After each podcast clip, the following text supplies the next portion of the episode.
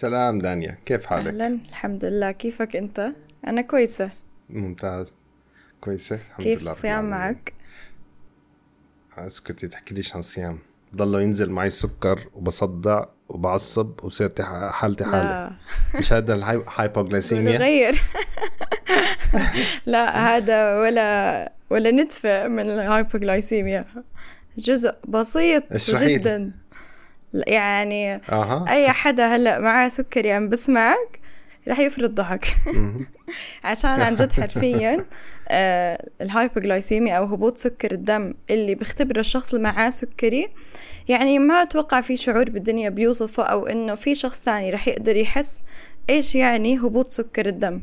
هالشعور اللي عن جد الله لا يدوقه لحدا. يعني عن جد أكيد أي حدا معاه سكري يعني ما بتمناه لعدوه حتى كتير شعور مزعج. هبوط سكر الدم. الله يعينك والله اشرحي لنا أكثر. بما آه اشرحي لنا أنت مفكر إنه معك هبوط. ب... لا بدي تشرحي لي الأعراض والمشاعر اللي بترافق هذا الهبوط. حلو تمام تمام. سؤالك كتير حلو لأنه في مشاعر مرافقة للهبوط في مشاعر مرافقة للارتفاع. وحتى الناس اللي معاهم سكري نفسهم إذا مش كتير هو يعني آه، مدرك للي عم بصير معه أو بيركز لأنه أصلا هو بيكون فاقد تركيزه بهاي الفترة. بس يعني قصدي إذا هو مش كتير آه، بشكل عام بحلل اللي بصير معاه ما بعرف إنه في عن جد مشاعر مرتبطة بالهبوط. اللي بصير فعليا أو خلينا بالبداية نعرف شو يعني هبوط سكر الدم. يعني متى نحكي إنه هذا الشخص عنده هبوط. بتعريف الأرقام أو قياسات سكر الدم بمجرد ما ينزل سكر الدم عن 70 ملغرام لكل ديسيليتر هذا معناته هبوط سكر دم. بس هبوط سكر الدم levels أو مراحل. فبتبلش بأقل من سبعين وهاي بتكون من أخف الهبوطات وأخف الأعراض بالتالي. ولكن مع استمرار حدوث الهبوط أو بدون علاج خلينا نحكي اللي بصير إنه السكر بضل عم بنزل لحد ما يوصل للشخص لمرحلة خطيرة اللي هي إحنا بنسميها severe hypoglycemia أو اللي هو الهبوط الحاد.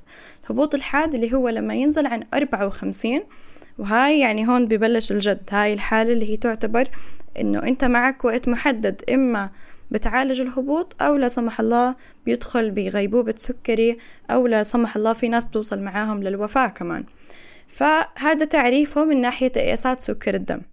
بس إحنا بدنا نحكي عن الأعراض بدنا نحكي شو بصير مع الشخص لما يهبط سكر الدم عنده. خاصة للناس اللي تشخصت جديد يمكن. يمكن الأشياء اللي رح نحكيها هلأ لسه مش كلها آه، بيعرف عنها إنها هاي أعراض هبوط. وكمان آه، هاي الحلقة مهمة لأي حدا بتعامل مع شخص معاه سكري.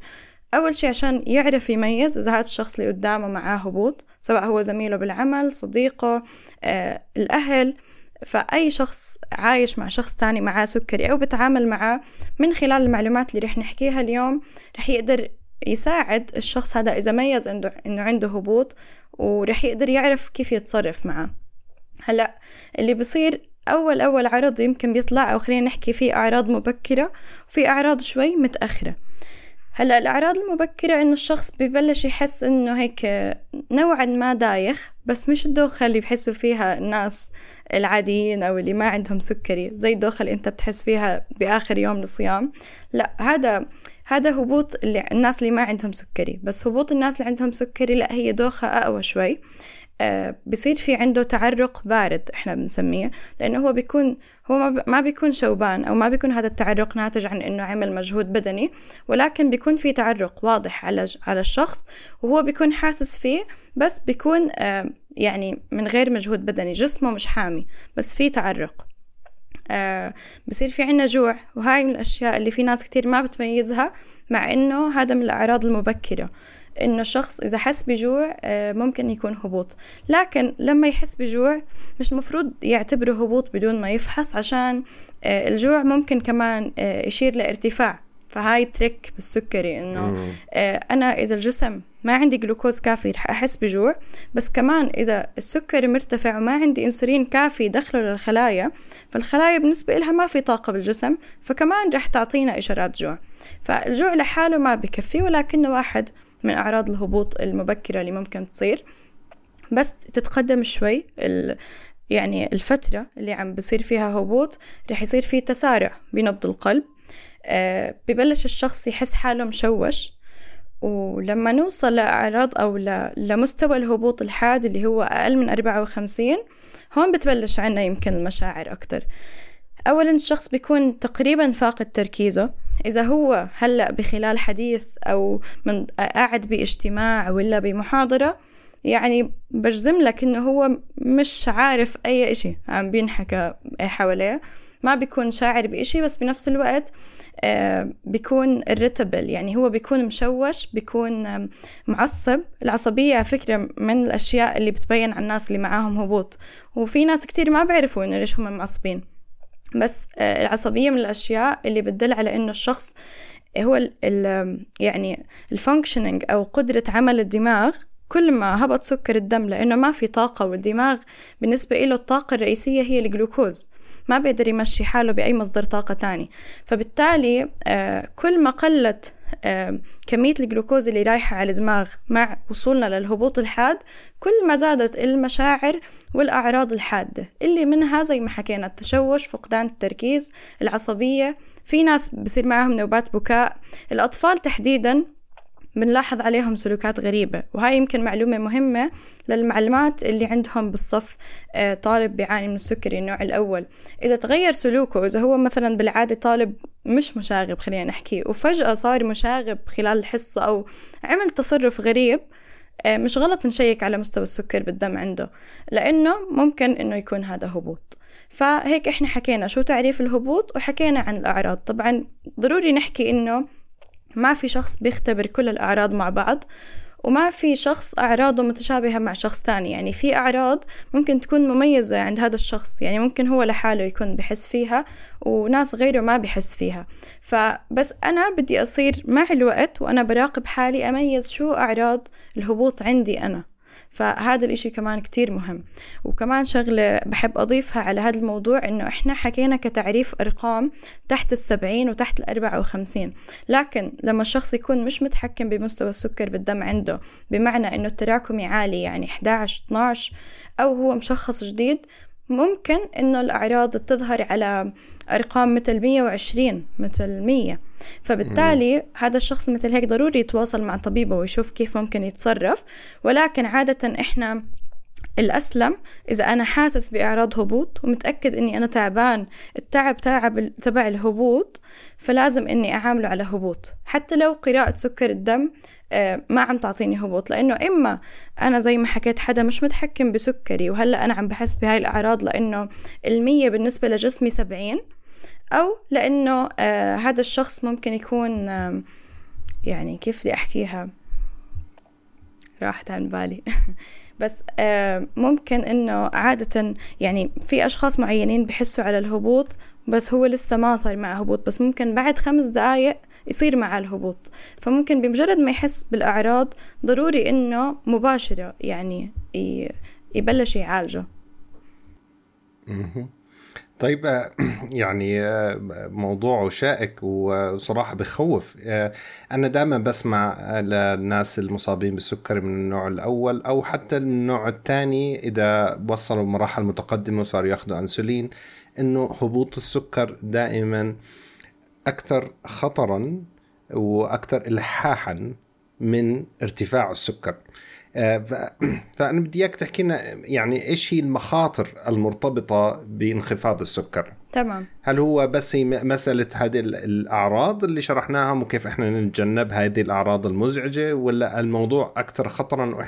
هل هو شيء لازم نتجنبه قدر الإمكان يعني؟ هلا هو طبعا شيء لازم نتجنبه قدر الإمكان عشان آه، أصلا مشكلتنا مع السكري كمرض مزمن هي تكرار الارتفاعات والهبوطات ووجود فروقات ما بين سكر الدم بمعنى إنه أنا مرة بكون سبعين وبعدين مرة بيرتفع لميتين وخمسين وثلاثمية وبستمر على هذا الإشي. هذا الوضع ما بيريح الجسم بحسسه بالتعب بشكل مستمر فهو على المدى القصير الشخص ممكن إنه يكون تعبان أغلب الوقت إذا هو بتعرض لهبوطات مستمرة. وأي شخص معاه سكري أكيد فاهم مليون بالمية اللي أنا عم بحكيه لأنه أنت بمجرد ما تصحى بالليل على هبوط سكر دم عندك وتعالجه ممكن تاني يوم الصبح تروح على شغلك متنرفز ما عندك الطاقة الكافية ما عندك الحماس تبع كل يوم مع إنه أنت يعني ما عندك يعني حاليا عالجت الهبوط بس الهبوط كتأثيره فيما بعد على يومك بيأثر عليك. آه، ممكن أنا يكون عندي تمرين وألغيه ممكن يكون عندي طلعة وألغيها بس عشان أنا تأثرت من هذا الهبوط وتعبت. فهو بشكل خلينا نحكي تحدي أو صعوبة بحياة الشخص اللي معاه سكري إذا تعرض له بشكل متكرر. لكن الأخطر من هيك إنه آه، حدوث هبوطات متكررة بخلي الشخص معرض إنه يوصل لمرحلة إحنا بنسميها hypoglycemia unawareness أو فقدان الوعي بهبوط سكر الدم شو يعني؟ يعني هاي الأعراض كلها اللي حكينا عنها قبل شوي الجسم بفقدها ليش؟ لأنه الجهاز العصبي بالنسبة له تعود على الهبوطات فهو بطل يعمل أي دفاع عن حاله عن الجسم فبطل يعطينا هاي الأعراض فأنا بيكون عندي هبوط وبيكون سكري تبعي أقل من سبعين بس أنا مش حاسس ولا بإشي. مش حاسس بدوخة مش حاسس بتعرق ما عندي أي عرض بيعطيني إنه أنا آه، فكرة إنه أنا عندي هبوط. وهذا الإشي بيؤدي لا سمح الله لوصولنا للهبوط الحاد. ومن الهبوط الحاد طبعا إحنا بنخاف منه لأنه تأثيره direct مش زي ارتفاع سكر الدم. ارتفاع سكر الدم ممكن يكون مرتبط أكتر بالمضاعفات لكن هبوط سكر الدم مرتبط بخطر يعني مباشر خطر إنه أنا آه، يصير عندي تشنجات اللي هي بسموها بالإنجليزي seizures زي الناس اللي عندهم صرع ممكن يصير هذا الشيء مع الناس اللي عندها سكري لما يهبط كتير. ممكن يوصل الموضوع لفقدان الوعي وغيبوبة السكر اللي هي لا سمح الله آه، إما بتكون وفاة وإذا تعالج منها ممكن يكون صار معاه مشاكل صحية. ف... فيعني هي فيها خطورة صراحة وخطورة كبيرة إذا أنا ما كنت ماخذ الموضوع بجدية.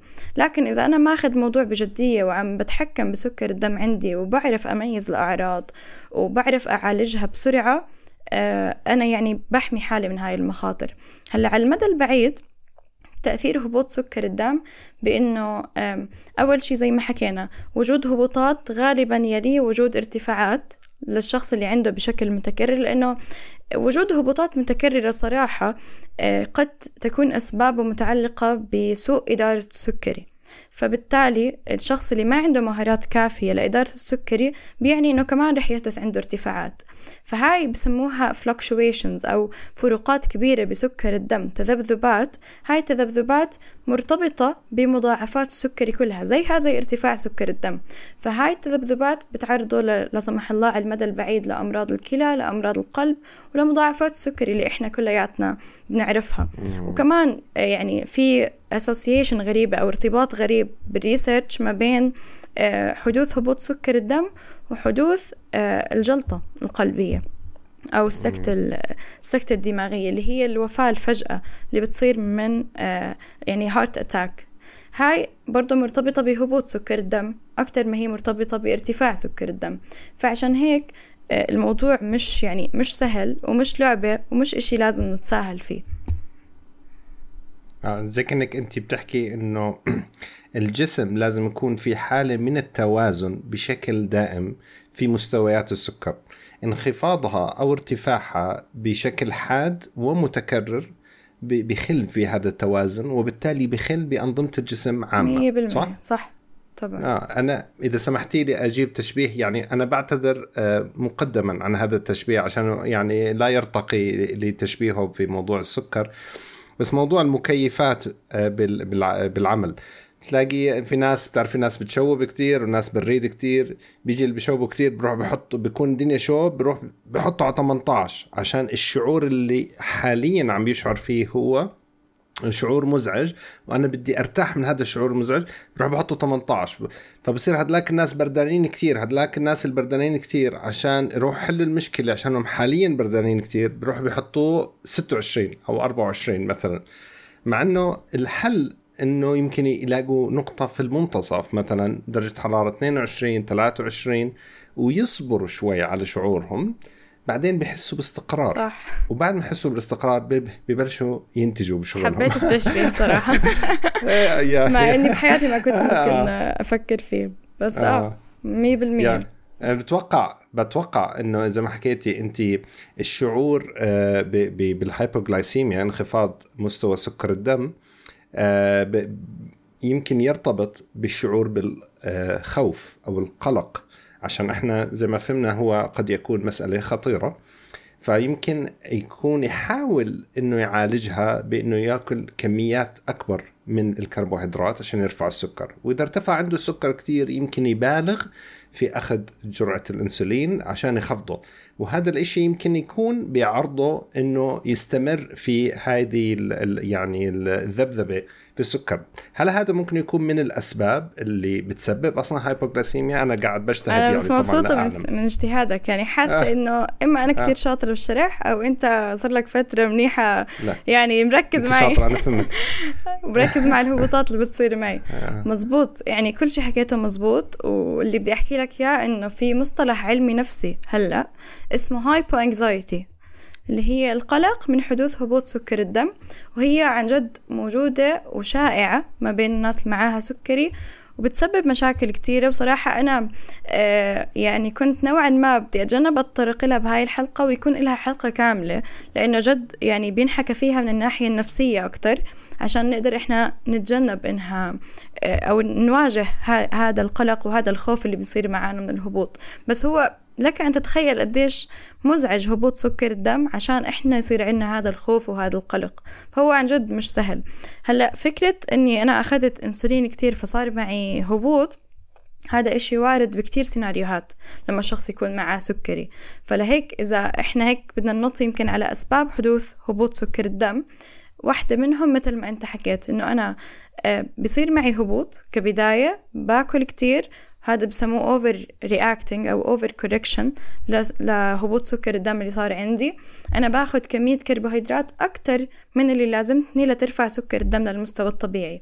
فبنط سكر الدم فجأة بشطح لل 300 ما بصحى عليه غير وأنا حاسس مثلا بعطش واللي هي أعراض الارتفاع. مرات في ناس ما بتحس بأعراض الارتفاع لكن إذا فحص صدفة لأنه للأسف في ناس ما بتفحص كمان بلاقي عنده ارتفاع.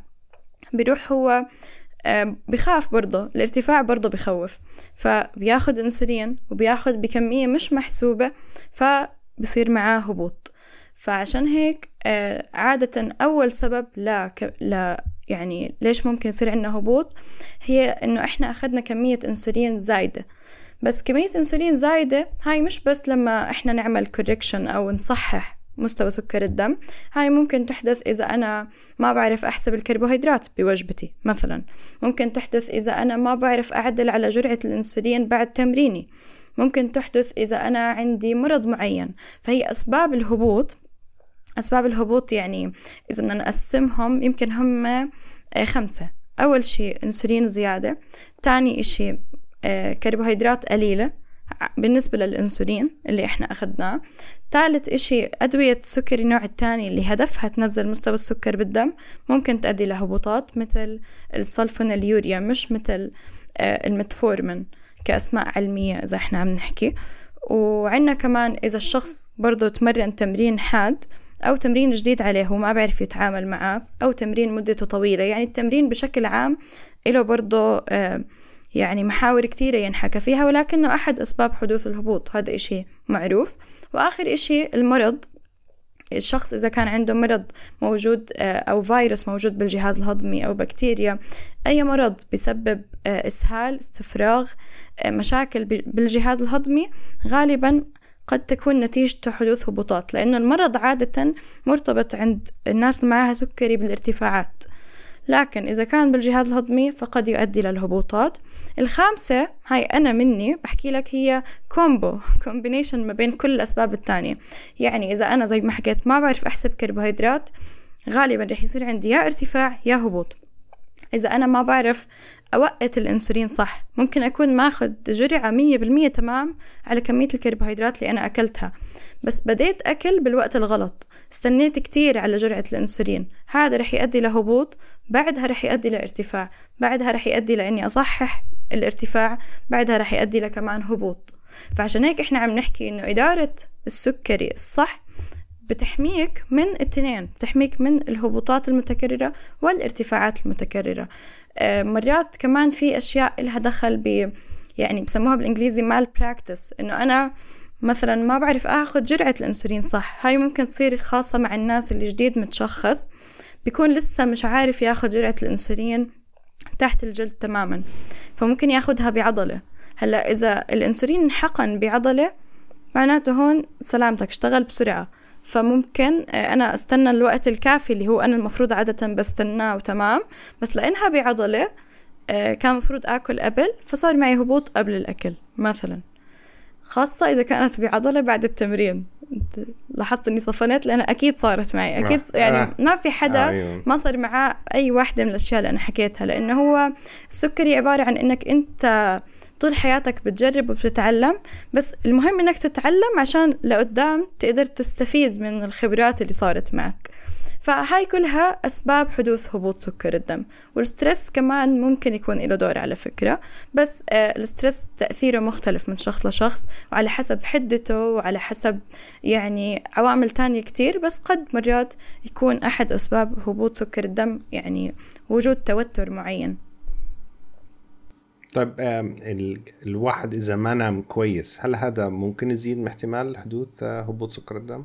آه، النوم شو ارتباط بشكل النوم غير مباشر لأنه ع- عادة قلة النوم تؤدي لارتفاع سكر الدم لأنه إحنا بس ما ننام لفترات طويلة. طبعا أنت بتعرف أحمد أنه هرمون الكورتيزول بيرتفع وهرمون الكورتيزول اللي هو إحنا بنسميه بالعربي هرمون التوتر هذا الهرمون بيرفع سكر الدم عادة. فأنا بصحى على ارتفاع فممكن آخذ أنسولين زيادة فيسبب لي آه، مثلا بنص اليوم أو بآخر اليوم هبوط. فقلة النوم بشكل غير مباشر ممكن تأثر على إدارتي للسكري تاني يوم فبالتالي تأثر على إني أنا أخذ أنسولين أكتر وأتعرض لهبوط. فهمت عليك. طب إحنا بنعرف إنه فعالية الجسم في التعامل مع سكر الدم تختلف حسب الساعة من اليوم. يعني بالصبح بيكون في عندنا حساسية أكبر لسكر الدم في الخلايا آه وبالليل بتقل هذه الحساسية أتوقع آه لها ارتباط آه وطيد مع آه إنتاج هرمون الميلاتونين فكل ما زاد هرمون ميلاتونين ليلا بتقل حساسية الأنسولين آه، هل هذا ممكن يكون له ارتباط أيضا بانخفاض سكر الدم؟ يعني هل بالعادة اللي ناس عندهم سكر النوع الأول بصيبهم انخفاض سكر الدم في ساعة معين من اليوم؟ تمام هذا آه، سؤالك جوابه يعني خلينا نحكي بيرتبط بجرعة الأنسولين القاعدي إحنا بنسميها أو اللي هي البيسل انسولين اللي هو الأنسولين اللي بيتاخد مرة واحدة باليوم عشان ينظم مستوى السكر بالدم بالنسبة لهاي الهرمونات اللي إحنا عم نحكي عنها وبالنسبة لإفراز الجلوكوز من الكبد تمام؟ لأنه إحنا عنا جلوكوز بينفرز من جوا جسمنا من الكبد فهذا ممكن يؤدي لارتفاعات. هلأ إذا جرعة هذا الأنسولين القاعدي مش مزبوطة هاي عادة step 1 بإدارة السكري. عادة الطبيب مفروض يشتغل بشكل مكثف مع المريض لحد ما يلاقوا ال dose الصح. إذا كانت ال dose غير صحيحة إذا كانت أعلى من احتياج الشخص رح تعرضه لهبوطات حسب متى هو بياخدها. يعني إذا هو بياخد هاي الجرعة القاعدي بالليل حيكون الهبوط خلال ما هو نايم على الأغلب. إذا هو بياخدها الصبح ممكن يكون بنص اليوم. لكن إذا الجرعة مزبوطة المفروض إنه يعني المفروض بس طبعا ما في إشي بال... بالسكري ما في مفروض يعني بالسكري في أشياء ممكن تصدمك بس يعني بال... خلينا نحكي بشكل عام ما بصير عنا هبوطات بوقت معين خلال اليوم بس بالنسبة لحساسية الأنسولين وإنه توقيته بال... يعني خلال اليوم هذا أكيد هذا هذا إشي موجود عند كل الناس وعند الناس اللي معاهم سكري نوع أول بيفرقوا هذا الموضوع ب آه، كمية الأنسولين اللي بياخدوها مع الوجبات أكتر من فكرة إنه رح يصير هبوط أو لا. بمعنى إنه آه، بأول اليوم وبآخر اليوم غالبا الجسم آه، يعني بيكون في نوع من مقاومة الأنسولين. فبالتالي ممكن يحتاج جرعات أكبر من جرعات الأنسولين اللي بيحتاجها خلال اليوم. لنفترض إنه هو رح يأكل نفس الفطور والغداء والعشاء من ناحية كمية ومن ناحية نوعية نفس الوجبة قسمها لثلاث أقسام متساوية وبده يتناولها على طول اليوم. ممكن على الفطور يحتاج لها جرعة مختلفة عن جرعة الغداء وعلى الغداء غير عن العشاء. وفي ناس العكس من تايب 1 ممكن بالليل تكون حساسية الأنسولين عندهم أكتر.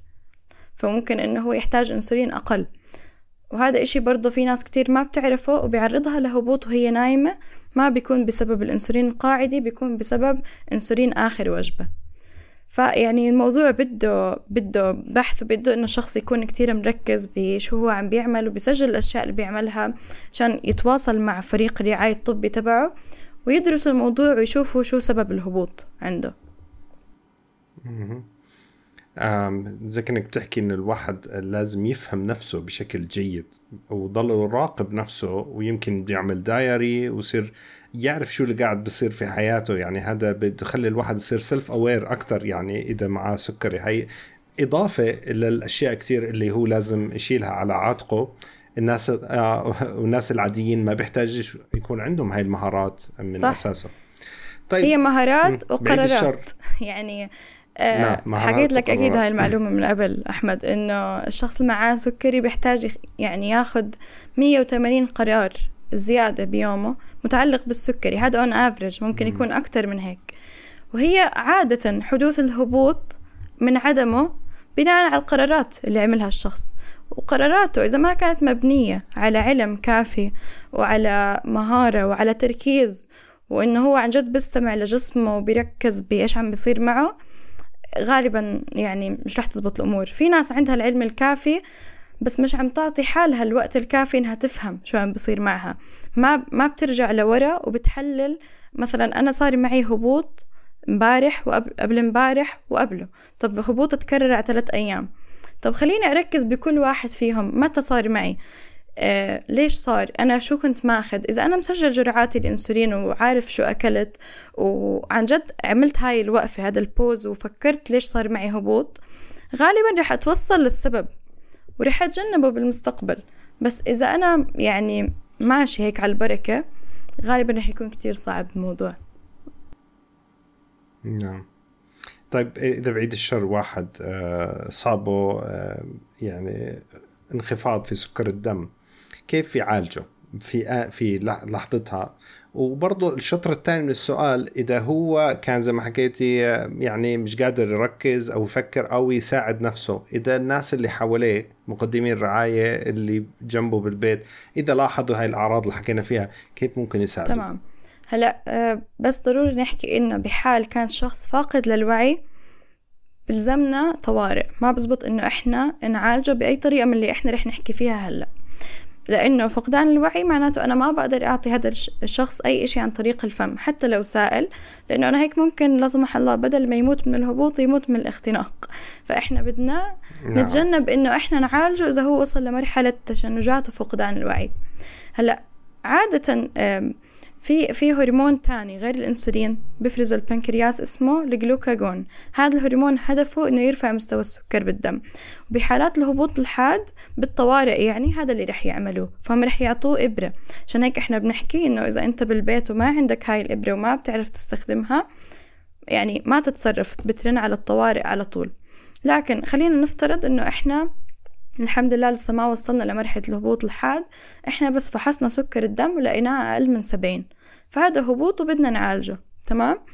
هلأ في قاعدة اسمها قاعدة الخمسطاش 15 15 rule 15 rule بتحكي لك إنه أنت بدك تاكل 15 جرام كربوهيدرات لكن هاي كربوهيدرات سريعة الامتصاص لازم تكون. بمعنى أنا بدي آخذ سكر بس امتصاصه سريع بيرفع لي سكر الدم بسرعة وبدي آخذ 15 جرام. فهاي كبداية أنا لازم أتعلم شو شكل 15 جرام من مصادر الكربوهيدرات السريعة. والشغلة الثانية بدي أوفر هاي المصادر معي كل مكان. فعشان هيك ضروري الشخص يعني ما يتهاون بموضوع وجود علاج لهبوط سكر الدم معاه بكل مكان. يعني أنا لما أطلع من البيت إذا طالعة مع عيلتي بحط باكيت عصير بشنطتي وباكيت عصير بشنطة ماما باكيت عصير بالسيارة لأني رح أسوق. بوزع بكل مكان بدي أحط فيه بشنطة الجنب فيه باكيت عصير أو تنين عشان الرياضة ممكن أتعرض لهبوط أكتر من مرة مثلا. أنا بدي أكون جاهز. بعدين بيجي حمزة بركب بالسياره بلاقي عصير. بالضبط. إذا حدا عنده أطفال بده ينتبه لهذا الموضوع. فكبداية بده يكون معي العلاج اللي هو 15 جرام كربوهيدرات. أه بدي آخذ أول إشي 15 جرام كربوهيدرات وأستنى ربع ساعة. ضروري ضروري إني أنا ألتزم بهاي الخطوات. بمعنى ما باخذ أكثر من 15 جرام كربوهيدرات. أو ما بعالج كمان مرة الهبوط لأني لسه حاسس بالأعراض خلال هاي الربع ساعة. وهي إشي كتير صعب بس مع البراكتس بصير أسهل. إنه أنا بدي بدي أمسك حالي زي ما بيحكوها. بمعنى إنه كمان إذا أنا كنت بالبيت وبدي أعالج هبوط ابدا ما أروح على المطبخ. خليني يكون معي علاج الهبوط بالغرفة برضه. ما أضمن عشان أنا بالبيت فأنا مش حاطط علاج بغرفتي. إذا شخص صحي من النوم على هبوط وراح على المطبخ فهو أكل المطبخ كامل. لا لا محالة يعني. وهذا الإشي رح رح يعني يؤدي لارتفاعات فعشان هيك إحنا عشان هو يقدر يصبر على حاله 15 دقيقة ضروري إنه الواحد يكون بمكان يعني ما فيه كتير أكل خاصة إذا هو ما بيعرف يتحكم بحاله. ياخد ال 15 جرام كربوهيدرات ويستنى ربع ساعة ويوقتها على منبه عشان يقدر يعرف. لما تخلص هاي الربع ساعة بده يفحص سكر الدم كمان مرة. غلط يعني غلط كبير وكتير ناس بتعمله إنه هو بيعالج الهبوط مرة واحدة وخلاص. وممكن هو لما فحصه ولقاه تسعة وستين كان لسه عم بنزل فهو لما عالج الهبوط هو ما كان عارف إنه لسه رح يوصل مثلا لخمسين ولا لأربعين. فممكن بعد ربع ساعة لساته تسعة وستين. فأنا طول ما هو تحت السبعين بدي أتعال بدي أعمل قاعدة الخمستاش. فعشان هيك إحنا بنفحص بعد ربع ساعة. إذا كان لساته تحت السبعين بدي اخد كمان 15 جرام كربوهيدرات. بعدين بستنى كمان ربع ساعة. بعدين بعد هاي الربع ساعة بفحص. إذا كان فوق السبعين خلص أخيرا بدي أخد آه، وجبة خفيفة تكون غنية بالبروتين يكون فيها كمية بروتين كافية. بمعنى مثلا أخد آه، ممكن كمان أخذ معاها شوية كربوهيدرات. يعني ممكن تكون الوجبة مثلا على حسب طبعا أنا وين. بس إذا أنا بالبيت ممكن بيضة مسلوقة معاها نص موز صغيرة إذا أنا برا البيت ممكن أخذ الستيكس تبعت الجبنة مثلا آكل تنتين ثلاثة على حسب السناكات اللي أنا بقدر أوفرها معي كمان بالشنطة. ممكن كمشة مكسرات تحل المشكلة. مرات ربع خبز صغيرة في جواتها جبنة وتركي ممكن تحل المشكلة. بس إني أنا آكل وجبة صغيرة آه يعني خلينا نحكي تكون وقاية من حدوث هبوط تاني. البروتين هدفه إنه يثبت مستوى السكر بالدم على المستوى اللي إحنا وصلنا له وما نرجع نتعرض للهبوط. لأنه عادة الهبوط هو عامل خطورة لحدوث هبوط تاني. فإحنا بدنا نتجنب وخاصة إذا كنا برا البيت بدنا نتجنب حدوث هبوط تاني لحد ما نقدر مثلا نوصل على البيت ونأكل وجبتنا.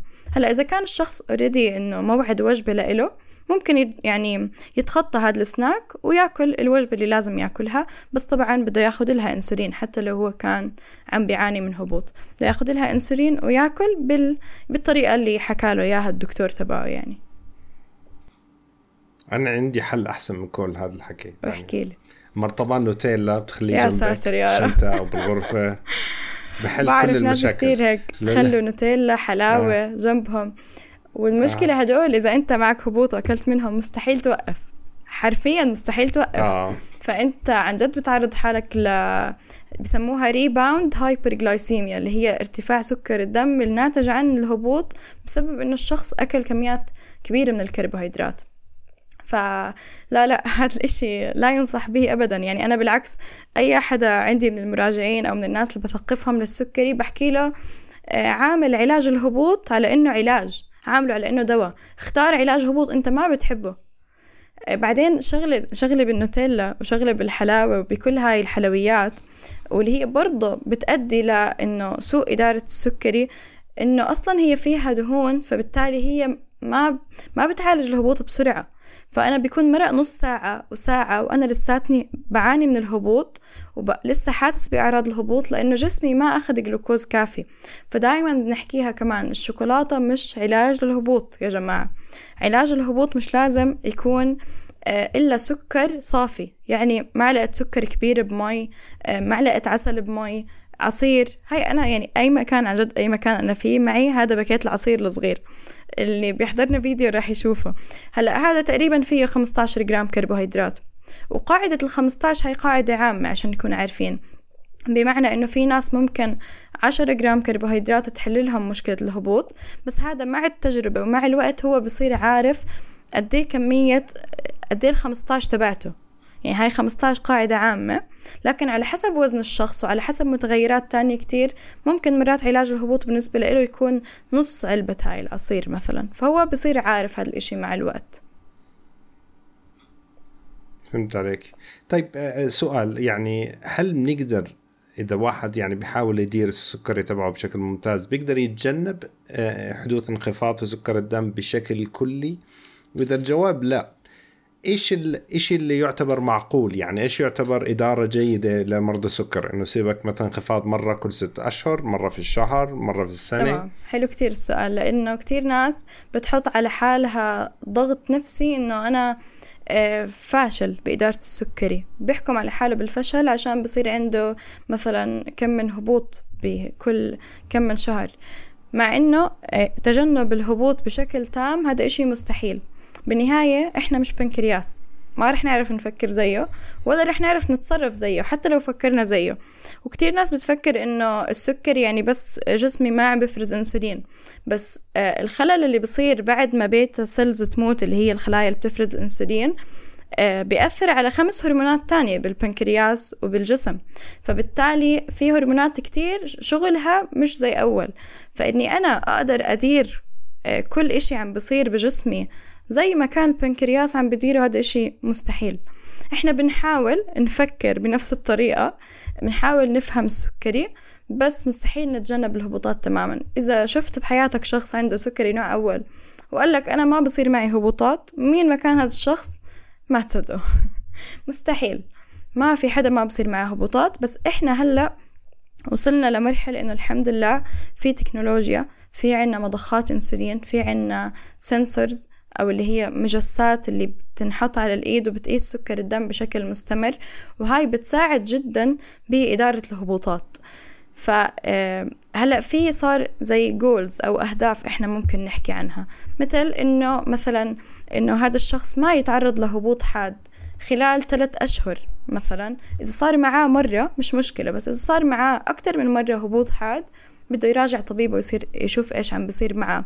على السنسور أو على أجهزة ال يعني هي مجسات الأجهزة الجديدة اللي طلعت اللي بتفحص السكر بشكل مستمر صار في جول يعني معترف فيه من منظمات السكري إنه إحنا بدنا نسعى إنه هذا الشخص ما يكون عنده هبوطات آه، أكتر من أربعة بالمية من كامل وقته.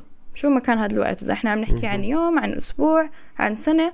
إذا مستوى السكر بالدم عنده عم بهبط لأكثر من أربعة بالمية من وقته اللي هي هاي بتطلع ممكن مثلا أكثر من آه، عدة مرات بالأسبوع. صراحة ما عندي فكرة أكثر من كم مرة بالأسبوع بس أي شخص بيستخدم المجس بيقدر إنه آه، يعني يقيم حاله حتى بدون طبيب يشوف إذا هو عم بصير معاه هبوطات أو لا.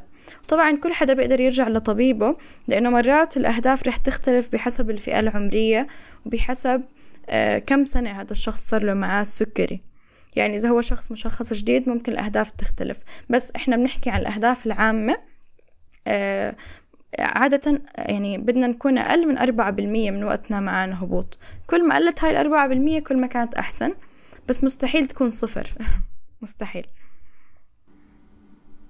طيب في الختام دانيا بدنا تحكي لنا درهم الوقاية. يعني إحنا تعلمنا عرفنا إيش يعني هبوط سكر الدم كيف نتصرف شو هي الأعراض آه، ويعني إيش اللي يعتبر إدارة جيدة له. بس الآن بدنا نعرف هيك يعني نصائح عامة منك للوقاية من انخفاض سكر الدم بشكل كويس. شو ممكن اللي معاه سكر النوع الأول إنه تمام. يعني هلأ آه لإدارة السكري بشكل عام أول نصيحة وأهم نصيحة للوقاية من أي إشي آه إله دخل بالسكري إنها عدة السكري تكون معي وين ما بروح. إيش يعني عدة السكري؟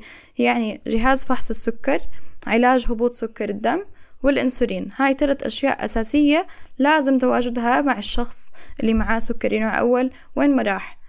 في ناس كتير بتطلع من البيت وبتقعد بتقضي ساعات برا البيت بس ما بياخد معاه جهاز سكر الدم. هاي اللي بياخدنا للنقطة الثانية اللي هي مهمة جدا عشان أنا أتجنب الهبوط إني أنا أكون مراقب حالي. هلا إذا أنا ما راقبت مستوى السكر بالدم عندي غالبا ما رح أقدر أتوقع حدوث هبوط. بس إذا أنا عم براقب مستوى السكر بالدم عندي خاصة مع التكنولوجيا يعني الموضوع زي السحر صار. يعني أنت بتقدر تفحص سكرك هلأ والجهاز يعطيك قد إيه سكرك؟ إنه مثلا تسعين اللي هو يعتبر طبيعي بس ممكن يعطيك تسعين مع سهم نازل لتحت بمعنى إنه أنت سكرك هلأ تسعين بس عم بنزل بسرعة تصرف. فأنا بدل ما أستناه يوصل لسبعين وستين طالما عم بنزل بسرعة أنا هلأ بت يعني هلأ بتصرف على التسعين. إذا تصرفت وسكري تبعي تسعين فأنا تجنبت هذا الهبوط. فأنا زدت الوقت اللي أنا عم بقضيه in range زي ما بسموها إنه أنا مستوى السكر بالدم عندي متوازن. ففحص سكر الدم سواء بجهاز الوخز أو بجهاز ال sensor مهم جدا جدا جدا. ومهم إنه الشخص ما يتهاون بكل يعني بعدد آه، فحوصاته خلال اليوم. يعني كتير بيمر علينا ناس بتفحص مرة أو مرتين باليوم. أنا صراحة بشبههم أو بحكي لهم تخيل أنت عندك حدا كتير شاطر بالسواقة بس أعطيناه سيارة وغطينا له على عيونه وقلنا له سوق سوق السيارة. هل راح يعرف يسوق؟ حتى لو هو شاطر بالسواقة ما هو مغمى على عيونه. فأكيد غالبا هو عم بيروح للهلاك. نفس الإشي الشخص اللي شاطر بإدارة السكري بس ما عم بفحص سكر الدم لأنه هو مفكر إنه آه، أكله ثابت ومستوى النشاط البدني ثابت وكل شي ثابت بحياته فما في داعي يفحص. أنت إذا ما عم تفحص أنت مش عم تتحكم بمستوى السكر بالدم عندك وعلى الأغلب عم بصير عندك هبوطات وارتفاعات وعم توصل لمرحلة من فقدان الوعي بهذا الإشي. فضروري كتير الفحص يعني إذا بدي أحكي عن مراقبة سكر دم من هون للصبح ما رح أوقف هذا إشي كتير مهم. بعدين إني أفهم حالي وأفهم شو بتطلب مني لأعالج هبوط سكر الدم من غير ما يحدث عندي ارتفاع حاد بعدها. هذا الإشي بتعلمه مع التجربة وإني أنا آخر نصيحة ممكن أعطيها للناس إنه ما أتعامل مع قراءات سكر الدم بالعاطفة تبعتي. لأنه هلأ أي شخص بشوف عنده ارتفاع أو هبوط مش إشي يعني مش إشي مفرح هو أكيد إشي بزعل بالنسبة له. فهو رح يكون في عنده مشاعر خوف مشاعر قلق رح يفكر بالمضاعفات رح يفكر بكتير أشياء ورح يفكر بأنه هو فاشل مش عارف يدير السكري. إحنا بدنا نحط بدنا نعرف نتعامل مع هاي المشاعر ممكن نعمل عنها حلقة كاملة مع أخصائي نفسي. ولكن أنا بدي أتعلم إنه الهبوط والارتفاع هاي experience إذا أنا باخدها آه، بعالجها هلأ حاليا باخد اكشن وبعالجها وبطلع عليها عشان أشوف بطلع عليها بعد ما أطلع منها. بعمل zoom out وبطلع من المشكلة وبطلع عليها وبفكر أنا ليش صار معي هذا الهبوط. زي ما حكينا لنفترض إنه هو بصير معي كل يوم بنفس الوقت. معناته غالبا في سبب أنا بقدر أتجنبه. بس إذا وقفت مع حالي وركزت شوي رح أعرف شو هو هذا السبب وقادر إني أتجنبه لقدام. إذا أنا لحالي مو عارف أعمل هيك ضروري أتواصل مع شخص مختص بهذا الموضوع مثقف سكري أو طبيبي مسؤول عن حالتي أو الشخص اللي بيتابع معي مرض السكري. وبعدين هو رح يساعدني المفروض إني أنا أحل هاي المشكلة. فيعني هاي هيك بشكل عام. إني أنا أكون فاهم حالي إني ما أتعامل مع الموضوع بعواطفي وإني أركز على فكرة إني أفحص أكثر من مرة باليوم. ممتاز. والله النصيحة كويسة خصوصا موضوع أنا حبيت التشبيه تبع القيادة وأنت مغمى على عيونك.